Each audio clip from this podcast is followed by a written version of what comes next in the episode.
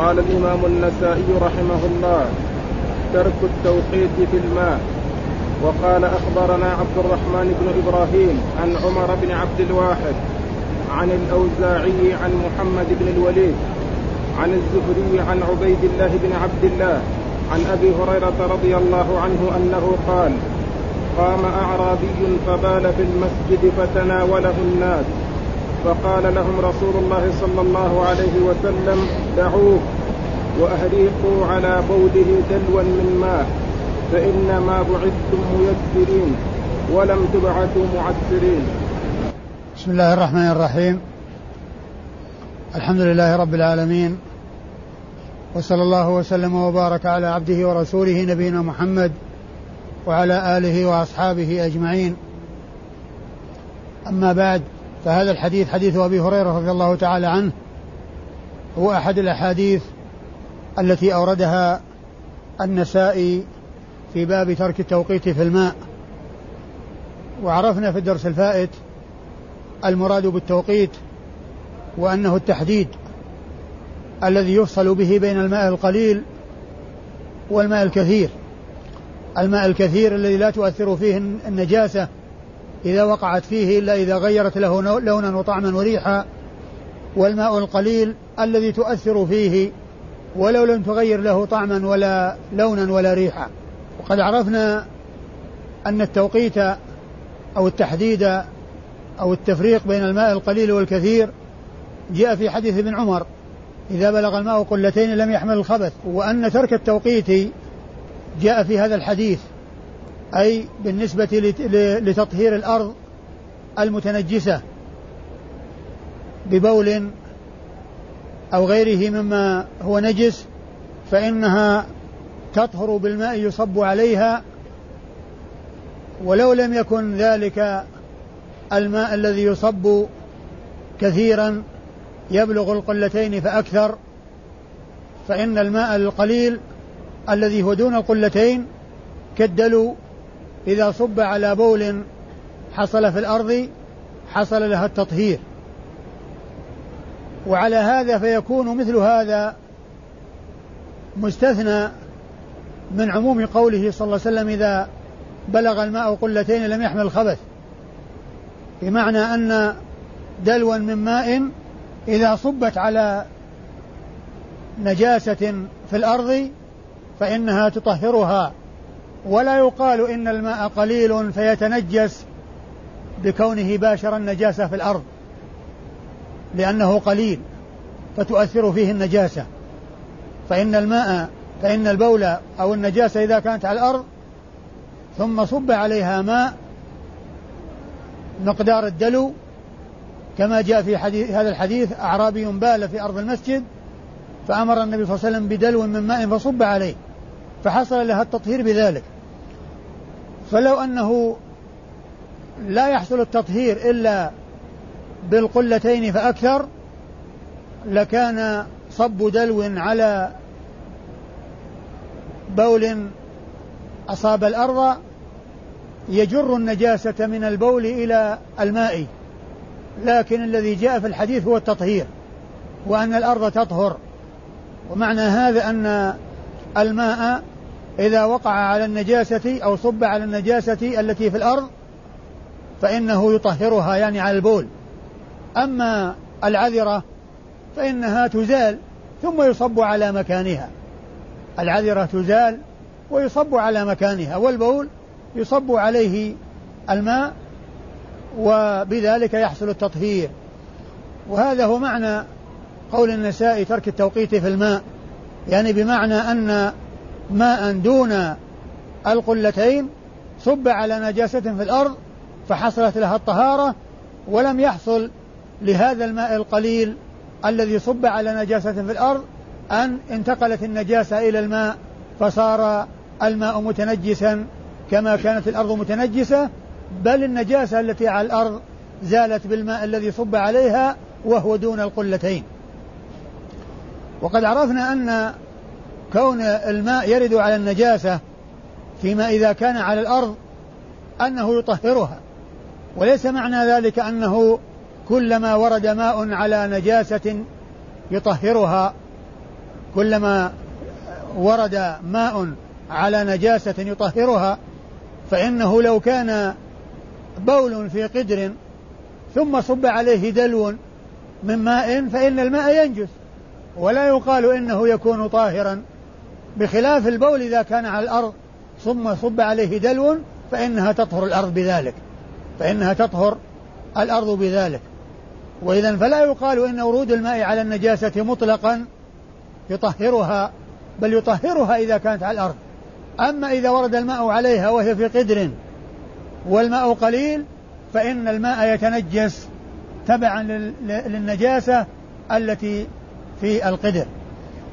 وحديث أبي هريرة هذا مثل حديث أنس بن مالك الذي تقدم من ثلاث طرق عنه وهو أن أنها كلها تدور إلى أن أعرابيا جاء وبال في المسجد فالناس تناولوه وأمرهم النبي صلى الله عليه وسلم بأن يدعوه ويتركوه ثم إنه أرشدهم بأن يصبوا عليه دلوا من ماء فيحصل التطهير للأرض بذلك.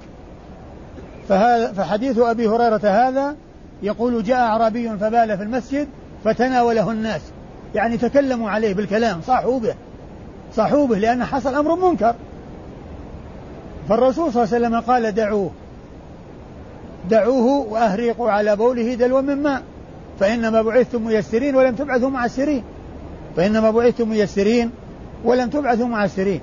وقد عرفنا أن هذا الحديث يدل على قاعدة عظيمة من قواعد الشرع وهي أنه يرتكب أخف الضررين في سبيل دفع أشدهما. إذا اجتمع ضرران خفيف وأشد فإنه إذا كان لا بد من ارتكاب واحد من الضررين فيرتكب الأخف في سبيل التخلص من الأشد. وهنا لما وجد البول في المسجد تعارض ضرران. أحدهما أن المسجد حصلت له نجاسة وذلك بحصول هذا البول من الأعرابي.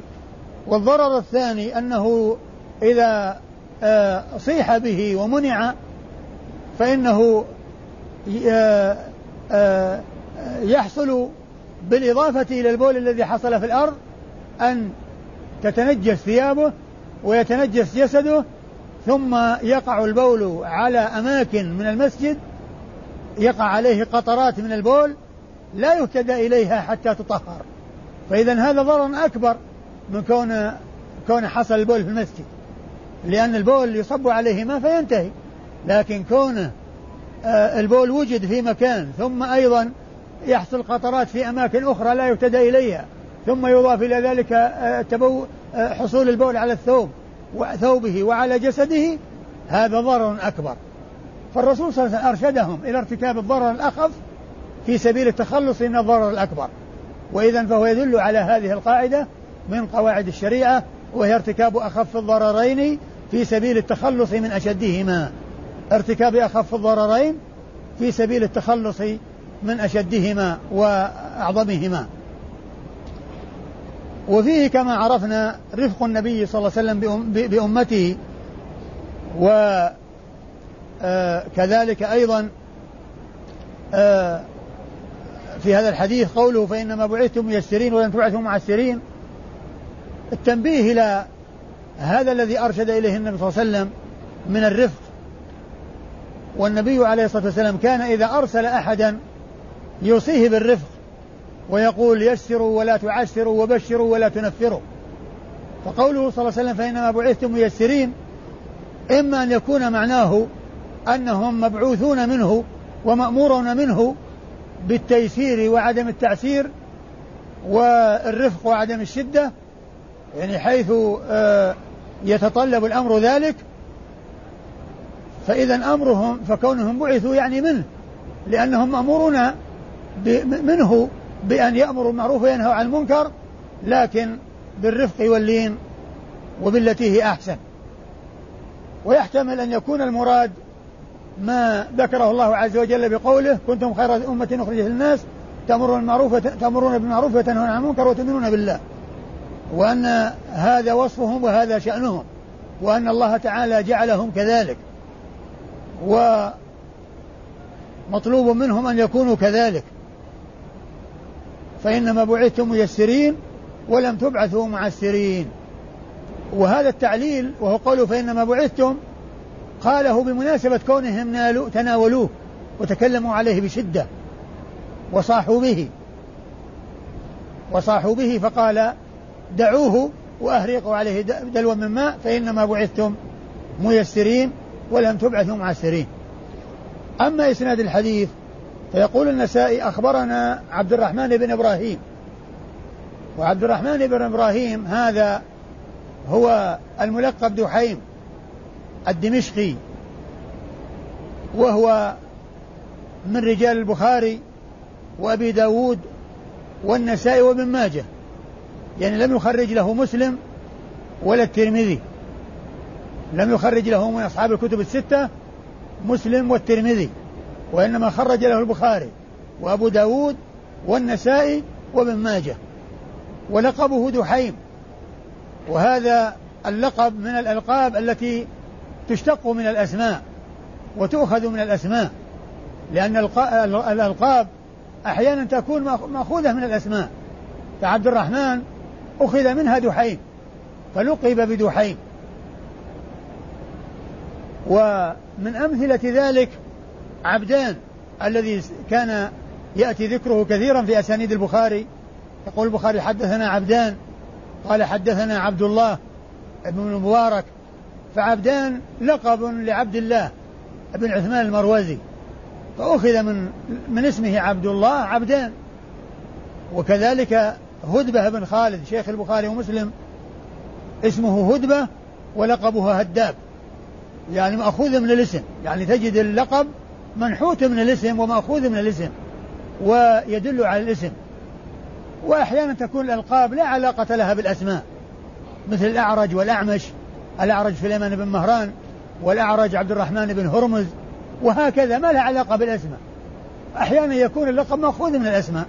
ومشتق من الأسماء مثل دحيم الذي معنا وعبدان عبد الله بن عثمان المروزي وهداب لهدبة بن خالد شيخ الشيخين البخاري ومسلم وعبدان ودحيم هذا دمشقي خرج له أصحاب الكتب الستة إلا الترمذي إلا, إلا مسلم والترمذي. يقول حدثنا عمر بن عبد الواحد وعمر بن عبد الواحد نعم. ما ذكرت من درجته ثقة ولا إيش؟ ما ذكرت من درجة ثقة ولا نعم وهو ثقة. ودحيم هذا اللي هو عبد الرحمن بن إبراهيم ثقة أحد الثقات. وعمر بن عبد الواحد شيخ دحيم هذا هو آه هو دمشقي أيضا وهو أيضا ثقة. من الثقات. وقد خرج له الذين خرجوا لدحيم إلا شخص واحد. خرج له الذين خرجوا لدحيم إلا شخص واحد وهو وهو من؟ وهو البخاري. يعني خرج له أبو داود والنسائي وابن ماجه. يعني ذهب من الأربعة الذين خرجوا لدحيم البخاري. الأول خرج عنه الأربعة البخاري وأبو داود والنسائي وابن ماجه والثاني خرج له الثلاثة من الأربعة يعني خرج منهم البخاري فلم يخرج له إلا ثلاثة من أصحاب السنن وهم أبو داود والنسائي وابن ماجه وهو ثقة أحد الثقات. وهو دمشقي. شامي كالذي قبله كتلميذه آه عبد الرحمن بن إبراهيم. أما عبد الرحمن أما الأوزاعي الذي روى عنه عمر بن عبد الواحد فهو إمام أهل الشام وفقيه أهل الشام ومحدث أهل الشام المعروف الذي إذا ذكر الشام إذا ذكر الشام وذكر المحدثون فيه والفقهاء ففي طليعة من يذكر الأوزاعي وهو عبد الرحمن بن عمرو ابن أبي عمرو أبو عمرو الأوزاعي. كنيته أبو عمرو وأبوه أبو وأبوه عمرو وجده يعرف بأبي عمرو. فيقال له فهو عبد الرحمن بن عمرو ابن أبي عمرو أبو عمرو. وكنيته أبو عمرو. وأبوه عمرو وجده مشهور بأبي, بأبي عمرو. وإذا فقد وافقت كنيته اسم أبيه الأوزاعي وافقت كنيته اسم أبيه. وهذا من النوع الذي ذكرته مرارا أنه من أنواع علوم الحديث أن تتفق كنية الراوي مع اسم أبيه وأن فائدة معرفة ذلك دفع التصحيف وظن التصحيف فيما لو جاء في الإسناد حدثنا عبد الرحمن أبو عمرو الأوزاعي. حدثنا أبو عمرو عبد الرحمن أبو عمرو الأوزاعي. بدلا من عبد الرحمن بن عمرو الأوزاعي الذي ما يدري أن كنية أبو عمرو يظن أن ابن صحفت وصارت أبو لكن إذا عرف أن الكنية أبو عمرو وأن النسبة ابن عمرو فإن جاء أبو عمرو فهو على الصواب وإن جاء ابن عمرو فهو على الصواب. وهو من الثقات الأثبات الحفاظ وقد خرج حديثه الجماعة. وقد خرج حديثه الجماعة أصحاب الكتب الستة. أما شيخه الذي روى عنه فهو محمد بن الوليد ابن عامر الزبيدي الحمصي فهو شامي أيضا. وإذا فالأربعة الذين مضوا كلهم من أهل الشام. عبد الرحمن بن إبراهيم دحيم وعمر بن عبد الواحد والأوزاعي ومحمد بن الوليد ابن عامر الزبيدي هؤلاء كلهم من أهل الشام. وهو ثقة اللي هو محمد بن الوليد. وهو من رجال الجماعة إلا ابن ماجه. يعني من رجال الجماعة إلا الترمذي نعم. من رجال الجماعة إلا الترمذي مثل الأول إلا أنه أضيف إليهم مسلم. يعني الأول الذي هو دحيم خرج له الأربعة يضاف إلى الأربعة مسلم عند هذا. وإذا فالترمذي لم يخرج عن الثلاثة هؤلاء اللي في هؤلاء هذا الإسناد. الترمذي ما خرج لعبد الرحمن دحيم ولا خرج لشيخ عمر بن الواحد ولا خرج لمحمد بن الوليد الزبيدي. فهؤلاء الثلاثة لم يخرج لهم الترمذي. وهذا اللي هو الزبيدي خرج له الجماعة إلا الترمذي. فهو فالذين خرجوا له هم الذين خرجوا لدحيم يضاف إليهم مسلم. يضاف إليهم الإمام مسلم. فدحيم خرج له أربعة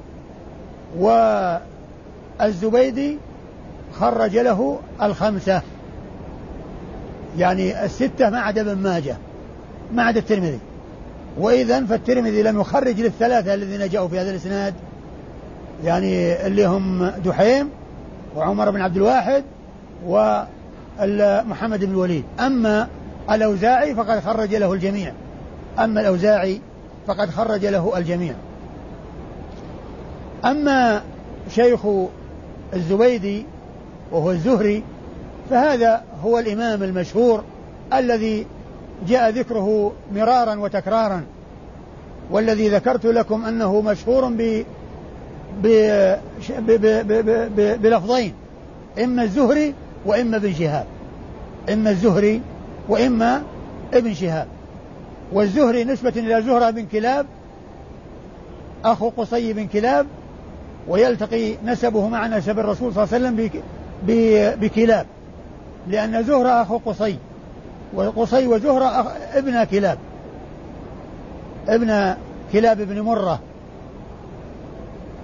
و أو ابن شهاب وهو جد من أجداده. وقد عرفنا فيما مضى أنه محمد بن مسلم ابن عبيد الله بن عبد الله بن شهاب.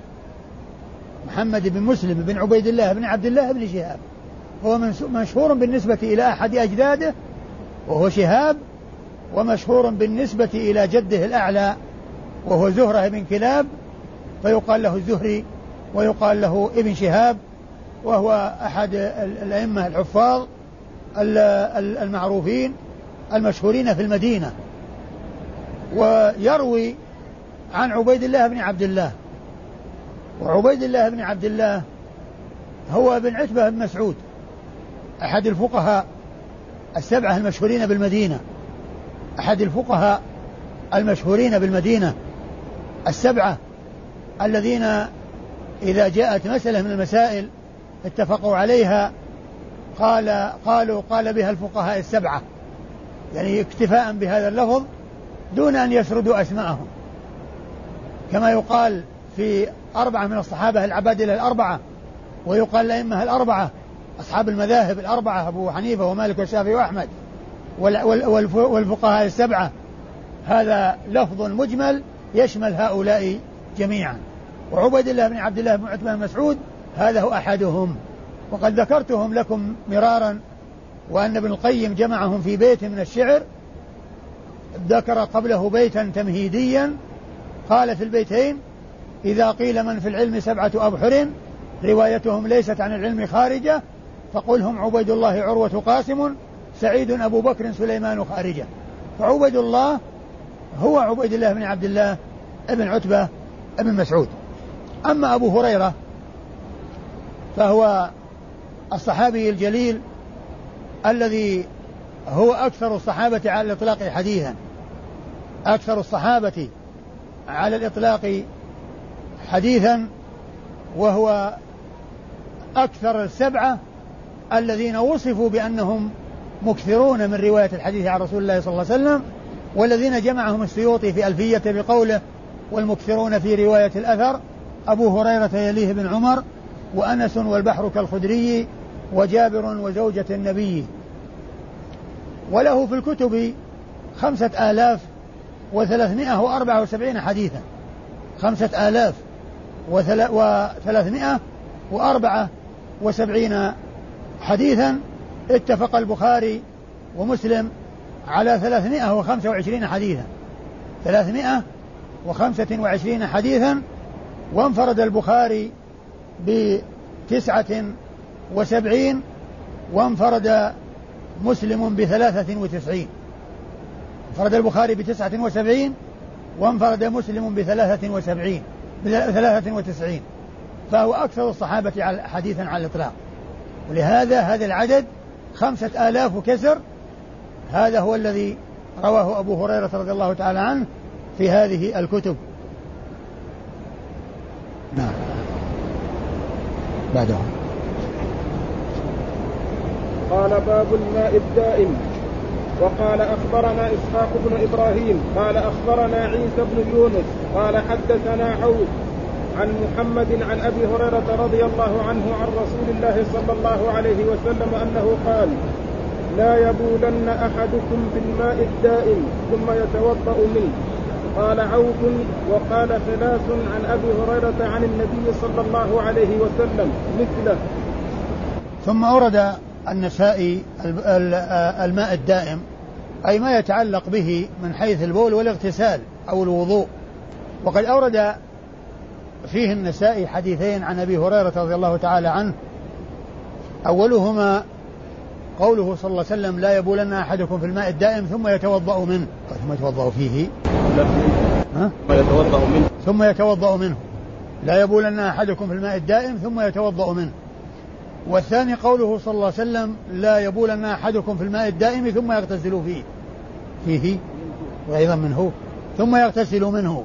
هذا هذا الحديث من هذين الطريقين فيه النهي عن البول في الماء الدائم وعن التوضؤ يعني آه، وحصول التوضؤ منه وكذلك الاغتسال منه.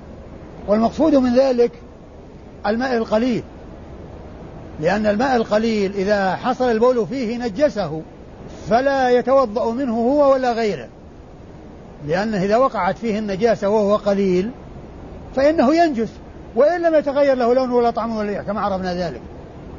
يعني بفائدة معرفة القليل والكثير أن الماء الكثير لا يتنجس إلا إذا تغير لونه أو ريحه وطعمه بالنجاسة. وأما القليل فإنه يتنجس بالنجاسة وإن لم تغير له لونا وطعما وريحا. فالماء القليل إذا بال فيه الإنسان تنجس إذا بال فيه الإنسان تنجس. فالقليل عندما يبول فيه الإنسان يحرم نفسه من الوضوء منه ويحرم غيره من الوضوء منه ويحرم غيره من الوضوء منه لأنه صار نجسا. بوقوع النجاسة فيه وهو قليل. بوقوع بوقوع النجاسة وهو قليل. ومن المعلوم أن الذي يدفع الحدث ولا ينجس إلا بالتغير هو الماء الكثير. أما الماء القليل فهو ينجس وإن لم يتغير. فإذا كون الإنسان يبول ثم يحرم نفسه منه يعني معناه أن هذا لا يفعله إنسان عاقل. كون يضيع هذه الفائدة ويضيع هذا الماء ويحرم نفسه ويحرم غيره منه هذا لا يفعله إنسان عاقل. فنهى عن ذلك رسول الله عليه الصلاة والسلام. ثم إن قوله يغتسل مرفوع يعني لا يبولن أحدكم في الماء الدائم ثم هو يغتسل ثم هو يغتسل أو ثم هو يبول. يعني معناه أنه في نهاية أمره و و و و وآخر أمره يحتاج إلى الماء فيكون أفسده على نفسه. فيكون أفسده على نفسه ويكون هو الذي جنى على نفسه حيث احتاج إلى الماء للوضوء أو للاغتسال ولكنه حال بينه وبين نفسه من استعماله لكونه نجسه ببوله فيه. وقد جاء النهي عن البول دون ذكر الاغتسال وجاء النهي عن الاغتسال دون ذكر البول. وهذا يدل على أنه لا يبال فيه ولا يغتسل فيه. لا يبال فيه ولا يغتسل فيه. في الحديث نهى رسول, رسول الله صلى الله عليه وسلم عن البول في الماء الراكد دون أن يذكر معه وضوء أو غسل. وجاء في الحديث أيضا آه لا يغتسل أحدكم في الماء الدائم وهو جنب. لا يغتسل أحدكم في الماء الدائم وهو جنب. يعني نهي عن الاغتسال. نهي عن الاغتسال بمفرده. وهذا إنما هو في الماء القليل. أما الماء الكثير أما الماء الكثير فهو يختلف حكمه عن الماء القليل ولكن الذي ينبغي أنه يتجنب البول في الماء الراكد ولو كان كثيرا إلا إذا كان هنا حاجة تقتضيه أو أمر يدعو إليه. وإلا فإن ما, ما دام أن في الأمر سعة فإنه يحصل البول منه في غير الماء. لكن التنجيس لا يكون إلا للماء القليل. التنجيس لا يكون إلا للماء القليل أما الكثير فإنه لا تؤثر فيه النجاسة آه، الماء الكثير لا تؤثر فيه النجاسة ولكن آه، آه، فيه تقدير له على غيره. يعني يكون الإنسان يقدره على غيره وقد يستقدره هو مثل مثل ما جاء في الحديث الآخر الذي سبق أنه لا يتنفس في الإناء. لا يتنفس في الإناء لأنه يعني قد يترتب على ذلك أن غيره يستقدره وهو بحاجة إلى الماء. وهو بحاجة إلى الماء فتنفسه فيه يجعل غيره يعزف عنه ولا تقبله نفسه ولا تشتهيه نفسه. وإسناد الحديث الأول إيش يقول؟ إسحاق بن إبراهيم. إسحاق بن إبراهيم وهذا هو الذي جاء ذكره كثيرا وهو ابن راهويه الحنظلي وقد عرفنا أنه أحد الثقات الأثبات وأنه خرج له الجماعة إلا الترمذي إلا إلا ابن ماجه فهو شيخ لأصحاب الكتب الستة إلا ابن ماجه فإنه لم يخرج له شيئا. ويروي عن عيسى بن يونس ابن أبي إسحاق السبيعي. عيسى بن يونس ابن أبي إسحاق السبيعي وهذا قد مر وهو ثقة من رجال الجماعة. ثقة من رجال الجماعة. قال حدثنا عوف. قال حدثنا عوف وعوف هو ابن أبي جميلة الأعرابي. عوف ابن أبي جميلة الأعرابي وهو أحد الثقات وخرج حديثه أصحاب الكتب. وهو أحد الثقات وقد خرج حديثه أصحاب الكتب. أيوة. محمد. عن محمد وهو ابن سيرين. عن محمد وهو ابن سيرين وقد ما أدري هل مر أو, أو لم يمر لم يمر. لم يمر. هو أحد الثقات محمد ابن سيرين وهو أحد الثقات الأثبات العباد وهو من رجال الجماعة. وهو من رجال الجماعة. خرج حديثه أصحاب الكتب الستة. عن عن أبي هريرة. عن, عن أبي هريرة. وإذا فرواة هذا الإسناد كلهم من رجال الكتب الستة إلا إسحاق بن إبراهيم فإنه لم يخرج له ابن ماجه. إسحاق بن إبراهيم لم يخرج له ابن ماجه. أما الباقون فخرج حديثهم أصحاب الكتب. آآ آه، آآ آه، من هو شيخ آه، إسحاق؟ عيسى بن يونس. عيسى بن يونس وعوف الأعرابي و ومحمد بن سيرين وأبو هريرة. هؤلاء حديثهم في الكتب الستة. وأما إسحاق بن إبراهيم بن راهوية فهو من رجال الجماعة إلا ابن ماجه. أيوة. قال في آخر الحديث. وفي وبعد أن ذكر الإسناد قال وقال عوف يعني عوف الأعرابي. وهو بالإسناد الأول هو بالإسناد الأول لأن لأن الحديث يعني فيه طريقان إلى إلى عوف. وأحد الطريقين عن عوف عن ابن سيرين عن أبي هريرة والطريق الثاني عن خلاس بن عمرو عن أبي هريرة. قال مثله وكلمة مثله يقصدون بها المماثلة في المتن يعني أن رواية عوف عن خلاس عن أبي هريرة مثل رواية عوف عن محمد بن سيرين عن أبي هريرة. ورواية ابن سيرين موجودة بلفظ بنفس المتن وهي قوله صلى الله عليه وسلم لا يبو يبولن أحدكم الماء الدائم ثم يتوضأ منه ورواية خلاس عن أبي هريرة هي مثلها تماما. وهذا هو الفرق بين مثله ونحوه لأنه إذا جاء التعبير بنحوه فهي يعني معناها أنه ليس اللفظ مطابق. وإذا قيل مثله فاللفظ مطابق. إذا قيل إذا لم يذكر المتن إذا ذكر الإسناد بعد الإسناد والمتن ولم يذكر المتن في الثاني وقيل مثله يعني معناه أنه مطابق للمتن الأول ومماثل له تماما. أما إذا قيل نحوه فإنه يعني معناه أنه يختلف عنه. المعنى واحد ولكن فيه اختلاف في الألفاظ. وأما المعنى فهو واحد. فهذا هو معنى نحوه. أما مثله فتعني المطابقة والمماثلة باللفظ. ونحوه تعني المطابقة في المعنى مع الاتفاق مع عدم الاتفاق في اللفظ مع وجود الاختلاف في إيش؟ في اللفظ، أما خلاس فهو خلاس بن عمر وهو وهو ثقة آه هو ثقة ويقال إنه كان على شرطة علي رضي الله تعالى عنه. الاسناد الثاني قال أخبرنا يعقوب بن إبراهيم قال حدثنا إسماعيل عن يحيى بن عتيق عن محمد بن سيرين عن أبي هريرة رضي الله عنه أنه قال قال رسول الله صلى الله عليه وسلم لا يبولن أحدكم في الماء الدائم ثم يغتسل منه. قال أبو عبد الرحمن كان يعقوب لا يحدث بهذا الحديث إلا بدينار ثم ذكر النسائي حديث أبي هريرة من طريق أخرى وفيه ذكر الاغتسال الأول فيه ذكر الوضوء والثاني فيه ذكر الاغتسال. وكلاهما وكلاهما فيه رفع حدث يعني حدث أصغر وحدث أكبر.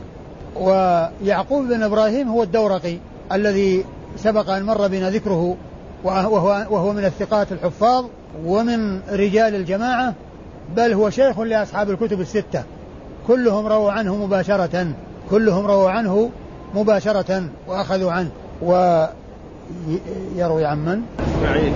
يروي عن إسماعيل.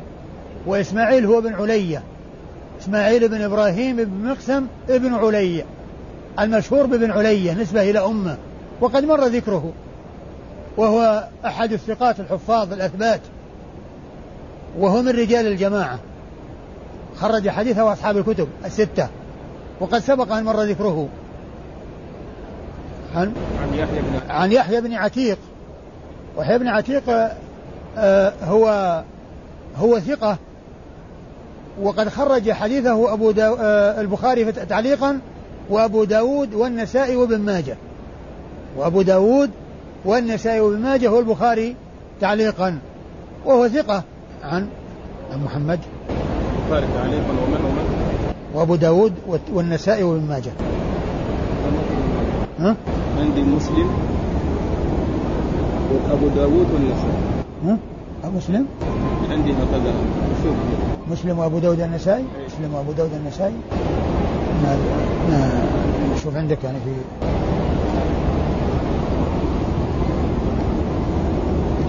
حتى في في هذه النسخة خطأ يعني أي هذه النسخة فيها خطأ يعني روى له الجماعة لكن رجعت إلى خلاصة وتهذيب التهذيب ووجدته في مسلم وأبو داود والنسائي. في مسلم؟ يحيى بن عتيق؟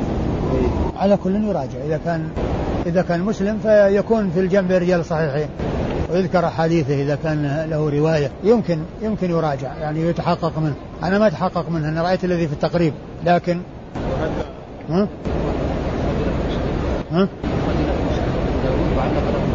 من يقوله؟ لأن أنا راجعت يعني الخلاصه وتهذيب التهذيب أما على كل على كل ان شاء الله نراجع يعني في هذا ونبينه في الدرس القادم إن شاء الله. يعني نراجع الجنب بين الرجال الصحيحين. إذا كان من رجال مسلم فيكون في في الكتاب. وتذكر المواضع إذا كان مقلا كما ذكرت لكم. ما أدري أنا ذكرت هذا أو ما ذكرته اظني ذكرته. ان أن الجنب بين الرجال الصحيحين إذا كان الرجل مقلا يبين مكان روايته في الصحيحين. وأما إذا كان مكثرا فيذكر بعض شيوخه ولا يشير إلى أماكن الرواية عنه. وعن محمد بن سيرين وهو في يعني مثل الإسناد الأول. عن أبي هريرة رضي الله عنه وهو مثل الإسناد الأول. وقال في آخره النسائي كان يعقوب بن إبراهيم يعني ابن إبراهيم الدورقي لا يحدث بهذا الحديث إلا إلا بدينار. لا يحدث بهذا الحديث إلا بدينار. فلا أدري يعني إيه، آه، المقصود من هذا أنه يعني أنه كان يأخذ على الحديث اجرا أو ان أو أنه ماذا يريد النسائي بقوله يعني هذا الكلام. ومسألة اخذ الأجرة على الحديث هذه من المسائل التي تكلم فيها العلماء في حق من يأخذ على الحديث اجرا. وقد قالوا أنه إذا كان بحاجة وأنه إذا كان محتاجا فإنه لا بأس أن يأخذ. وقد ذكروا في بعض ما انتقد على بعض العلماء وأذكر منهم الحارث بن أبي أسامة ذكره الذهبي في الميزان وغيره أنه كان يأخذ على الحديث أجرا عابوا عليه كونه يأخذ على الحديث أجرا. ثم قال واعتذروا عنه أنه كان فقيرا كثير البنات. واعتذروا عنه أنه كان فقيرا كثير البنات. فكان يعني بحاجة إلى ومن المعلوم أنه إذا احتاج, احتاج إلى ذلك وكان الأمر يتطلب إلى أنه يجلس ويترك العمل لأنه يعني إما أن يجلس التحديث أو يترك التحديث ويبحث عن عمل. فإذا لم يتمكن من أن يبحث عن عمل واضطر إلى أن يأخذ فإن هذا لا بأس به للحاجة وللضرورة التي تقتضي تقتضي ذلك. آه فيما مضى مر بنا إسناد حديث سلمان الفارسي رضي الله عنه قال المشركون علمكم نبيكم كل شيء حتى حتى القراءة حتى القراءة وفي و ما أدري إيش رقمه. الحديث مر قريبا لأنه مر في موضعين والكلام في الموضع الثاني الذي فيه عبد الرحمن بن مهدي عن سفيان عن منصور والأعمش. أدري إيش رقمه؟ 49 عبد الرحمن بن مهدي عن سفيان وسفيان يروي عن منصور والأعمش. وذكرت فيما مضى أن أنني لم أتمكن من معرفة أي السفيانين لأنه هنا غير منسوب هنا غير منسوب. وعبد الرحمن بن مهدي في ترجمته في تهذيب التهذيب يقول روى عن السفيانين. روى عن السفيانين. عبد الرحمن بن مهدي. إذا يعني عبد الرحمن يروي عن الاثنين. سفيان بن عيينة وسفيان الثوري. وفي ترجمة سفيان الثوري روى عن, عن الأعمش وعن منصور. وفي ترجمة ابن عيينة روى عن الأعمش وعن منصور. فإذا بالنسبة للشيوخ والتلاميذ ما في اختصاص لأن عبد الرحمن يروي عن الاثنين والاثنان يرويان عن منصور والأعمش ما هناك اختصاص بأن هذا من التلاميذ وهذا ليس من التلاميذ. إذا ما هي ما هي الطريقة التي يعرف بها أيهما؟ قيل إما أن يكون بملازمة أو بكثرة رواية لكن الذي آه الذي آه أفهمه الآن ولا لم يتضح لي غيره لما كان عبد الرحمن بن مهدي بصري والبصرة قريبة من الكوفة. وسفيان الثوري كوفي والأعمش كوفي ومنصور كوفي. إذا هم من أهل بلده. وسفيان بن عيينة مكي. سفيان بن عيينة مكي. فإذا الأقرب أن يكون سفيان الثوري. وقد ذكر لي بعض الطلاب هنا أنه رأى في السنن الكبرى للنسائي أنه قال رواه الثوري عن منصور والأعمش. وأنا بحثت في النسائي في الكبرى ما اهتديت إليه ما أدري يعني هل يعني أنا لم أهتدي إليه أو أو ماذا. والطالب أحد الطلاب ذكر لي قبل الليالي وبحثت عنه بعد ذلك فلم أجده. فإن كان موجودا ف فليدلني على المكان الذي وجده فيه في السنن الكبرى. وإذا تبين في التنصيص عليه فهذا يوضح الأمر ويبينه أكثر. لكن كون سفيان الثوري من أهل الكوفة والأعمش من أهل الكوفة ومنصور بن معتمر من أهل الكوفة وعبد الرحمن بن مهدي من أهل البصرة والبصرة قريبة من الكوفة وسفيان بن عيينة من أهل مكة يعني هذا يشعر وي و ويستأنس أو يقرب إلى أن المقصود هو سفيان الثوري. وإذا وجد أن سفيان الثوري هو الذي يروي هذا الحديث في كتب أخرى تبين هذا فيكون الأمر أوضح وأوضح. والله أعلم وصلى الله وسلم وبارك على عبده ورسوله نبينا محمد وعلى آله وأصحابه أجمعين.